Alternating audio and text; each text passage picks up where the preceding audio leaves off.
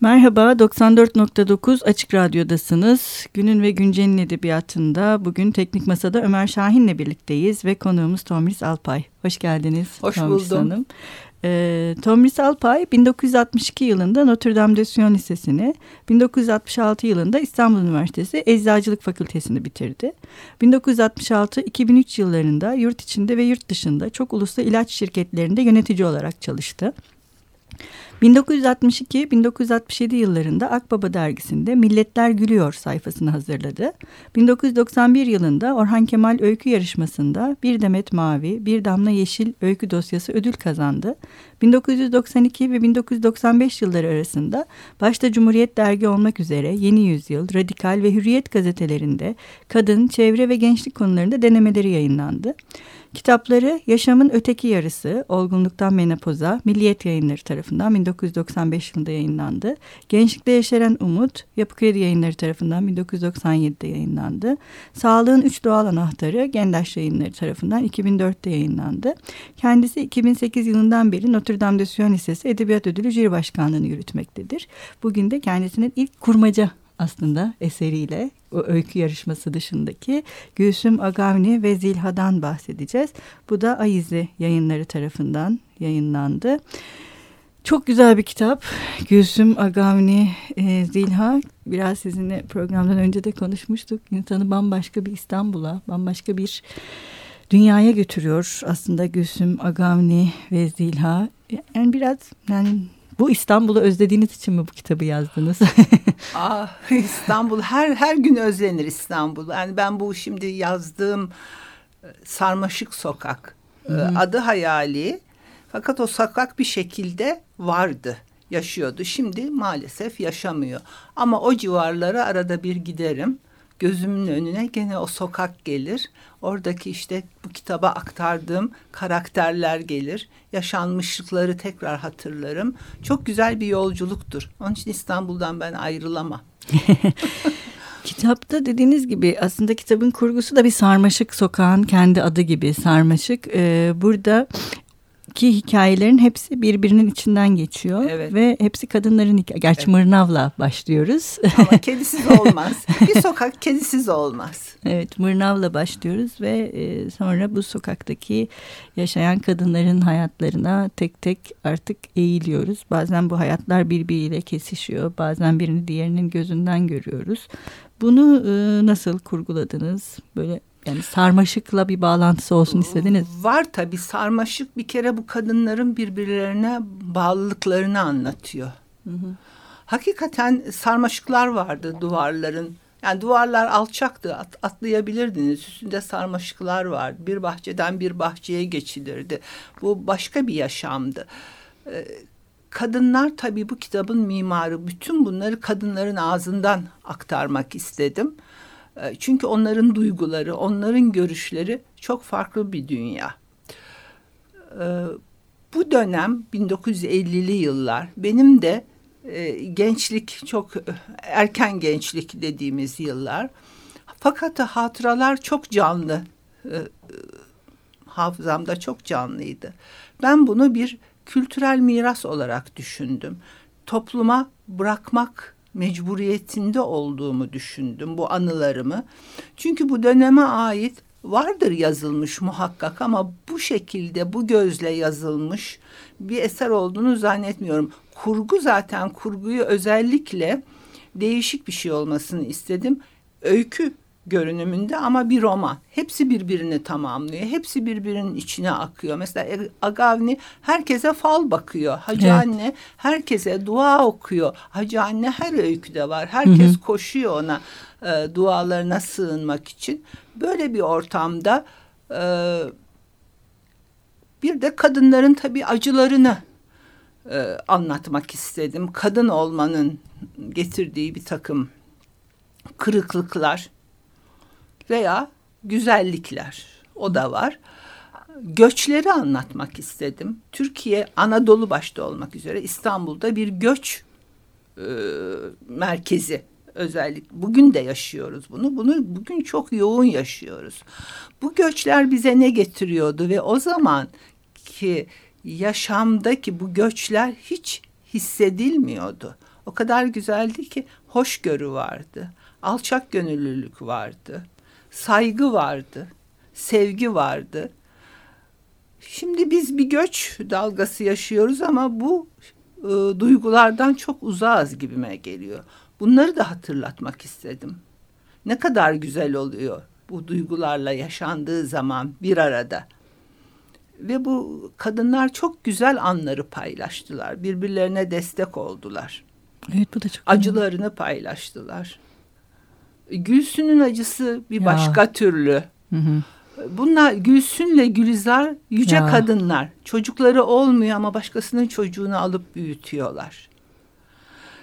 Gülizar'ınki hele daha bir dram. Çok. Kocasının gayrimeşru çocuğunu ve o çocuğun annesini evine alıyor. Evi büyük, durumu iyi. Kocasının ani ölümünden sonra büyük bir yücelik gösteriyor.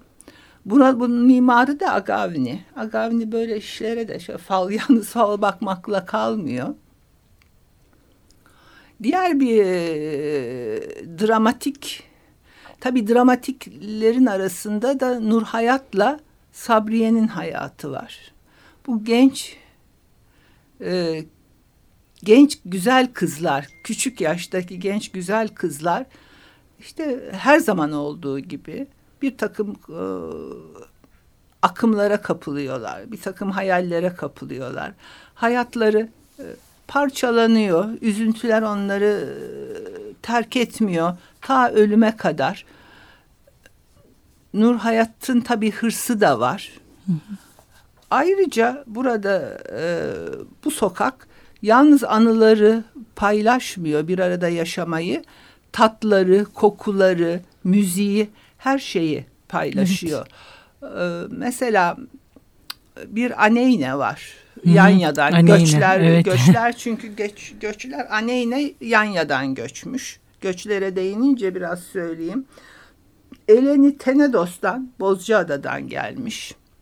Agavni Kayseri'den, kilimlerin, halıların arasında babasıyla, annesiyle, Nermin ve Haçik'le İstanbul'a gelmişler. Anneanne de Yanya'dan gelmiş.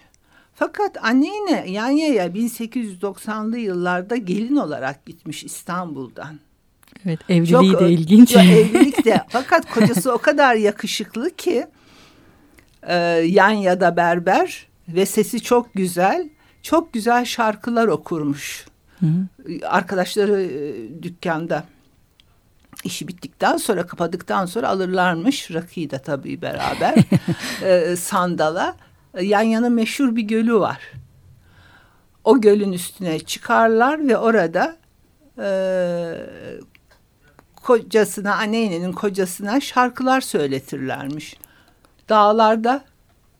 Dağlarda yankılanırmış bu Yanya'da ve meşhurmuş. 4 çocuğu olmuş anneannenin ama bu arada da yatalak kayınvalideye bakmış. Yani bir evlilik zor. Hiç Türkçe bilmiyormuş. Kayınvalide de Rumca biliyormuş, Türkçe bilmiyormuş. Hiç Rumca bilmiyor anneanne. Öğreniyor. Çocuklar da arkadaşlarından ve ortamdan Rumca öğreniyorlar. Türkiye'ye geldiklerinde Türkçe öğreniyorlar. Annem onlardan en küçüğü. İşte bu göç hikayesinin çok çarpıcı bir yanı var.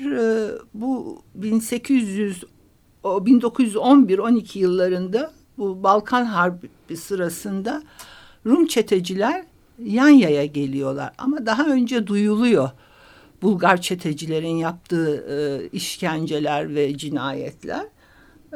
Dedem Osman, yani anneannenin kocası, tedbirli bir insan, hazırlıklar yapıyor. Bu hazırlıkların başında o zaman tabii paradan çok altın ve mücevher olarak çevrilmiş. Anneanne de marifetli, göç olacağını düşünerek veya saklamak amaçlı da herkese kapitone yelek dikiliyor. Bu yeleklerin bütün kapitone bilinir böyle kareler, içi pamukla desteklenmiş. O karelere altınlar, mücevherler, kıymetli ne varsa saklanıp çocukların üstüne giydiriliyor. Anne yine de beline koca bir kuşakla sarıyor. Bütün onlarla yatıyorlar, onlarla kalkıyorlar. Kaçtıkları anda yani her şeyi arkada bırakıp üstlerinde ne varsa onunla kaçacaklar. Olayların kızıştığı bir akşam ki artık sesler evlere kadar geliyor. Kapıya destek yapılıyor. Fakat nedense Aneyne ile Osman Bey'in evine kimse uğramıyor. Sesleri duyuyor, geçiyorlar. Ertesi gün Aneyne kapıyı açınca bir bakıyor, evinin kapısına bir beyaz haç yapılmış. Yani burası bir Hristiyan evi. Buna benzer olay 6-7 Eylül 1955 yılında İstanbul'da Sarmaşık Sokak'ta yapıldı. Evet. Orada bir ara verelim isterseniz. Peki. Bütün bu Yanya'dan ve sizin anılarınızdan da konuşmuşken Aneyna'nın mırıldandığı bir şarkıyı çalalım demiştiniz. Şimdi o şarkıyı mırıldanıyor bahçede. Togeleka ki sana bir yelek diktim. Yanda da şeyin bahçesi var. Eleni. Eleni bahçede. O da Bozcaada'dan biliyor annesinden aynı şarkıyı. Ege'nin iki yakasından gelenler. Ege zaten her şeyi birleştirir. Ege Denizi çok güzel bir denizdir. İki kadını birleştiriyor ve Rumca konuşmaya başlıyorlar. Anne yine tekrar Rumcasını hatırlıyor. Eleni onda daha bir annesi gibi bir yakınlık duyuyor. Dili paylaştığı için. Böyle çok güzel bir şarkıdır. Togelekaki. Evet, şimdi onu dinleyelim. Let's go.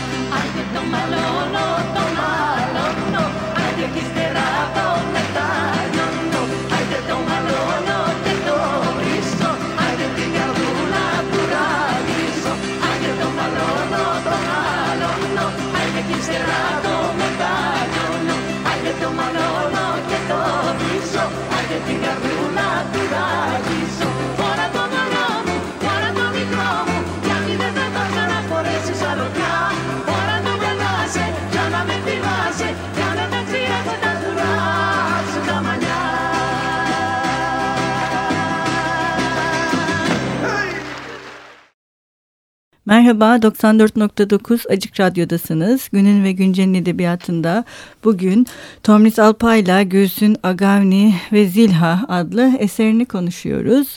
İlk bölümde bu Sarmaşık Sokağın kadınlarından ve bu kadınların kendi aralarındaki dayanışmalarından, birbirlerine hatırlattıklarından ve yaşamlarından bahsetmiştik. Ve en son göçten bahsedip İstanbul'da 6-7 Eylül olaylarından Sarmaşık Sokağın altı, gerçi hasarsız atlatıyor ama değil mi? Evet, çünkü dayanışma var. Gayrimüslim komşularına bayrak asıyorlar. Gülizar gidiyor, Eleni'yi evine alıyor, getiriyor. Eleni'nin kocası balıkta, balığa çıkmış. Eylül'ün ilk günleri bilirsiniz, balık mevsimidir. Ava çıkılır.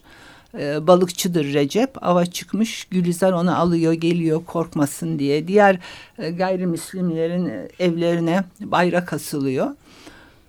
Hasarsız geçiliyor ama o kadarla kalmıyor tabii.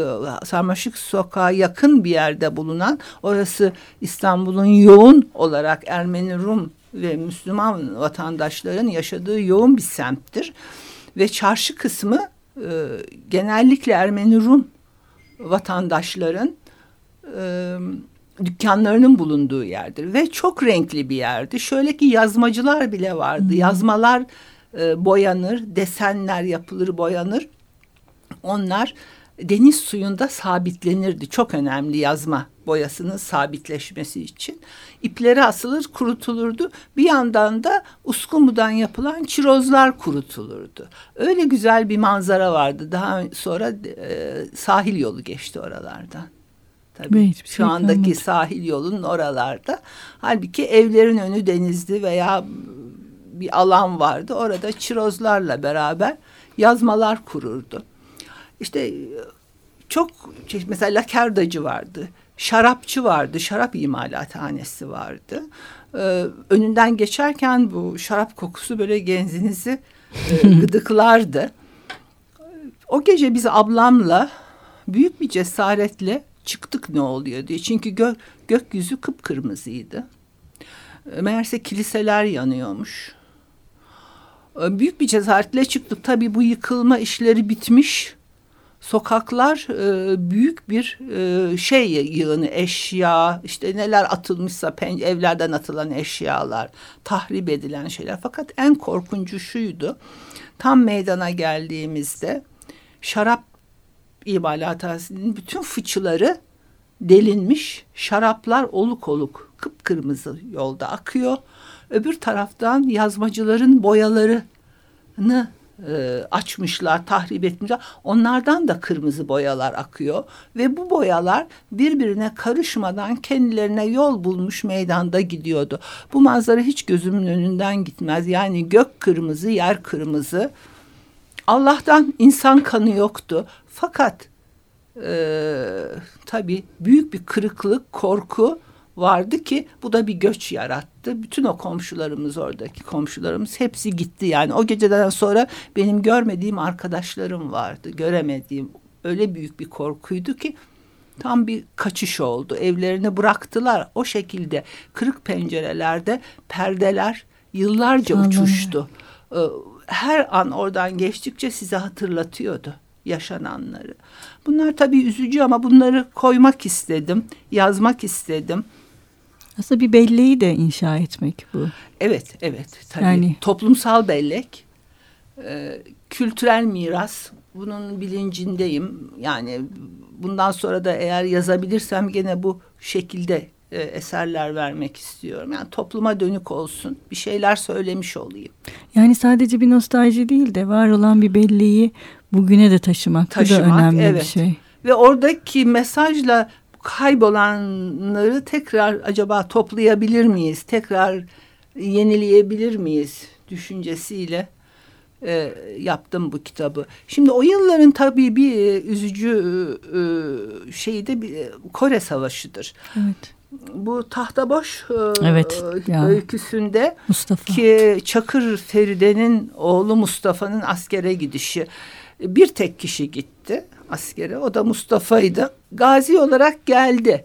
Yani fena değildi hayatı. Çalışabiliyordu. İşte bir av şeyine düştü. O av da tabii ona savaştan kalan bir miras. Oradaki o tüfekle, savaş şeyiyle ruhunun beslenmesi, o atmosfere girmesi, onu bir yerde daha sakin bir şekilde avda doldurmaya mı çalıştı? Yoksa gece gördüğü rüyalarını o avda arkadaşlarıyla paylaşıp sakinleşiyor muydu?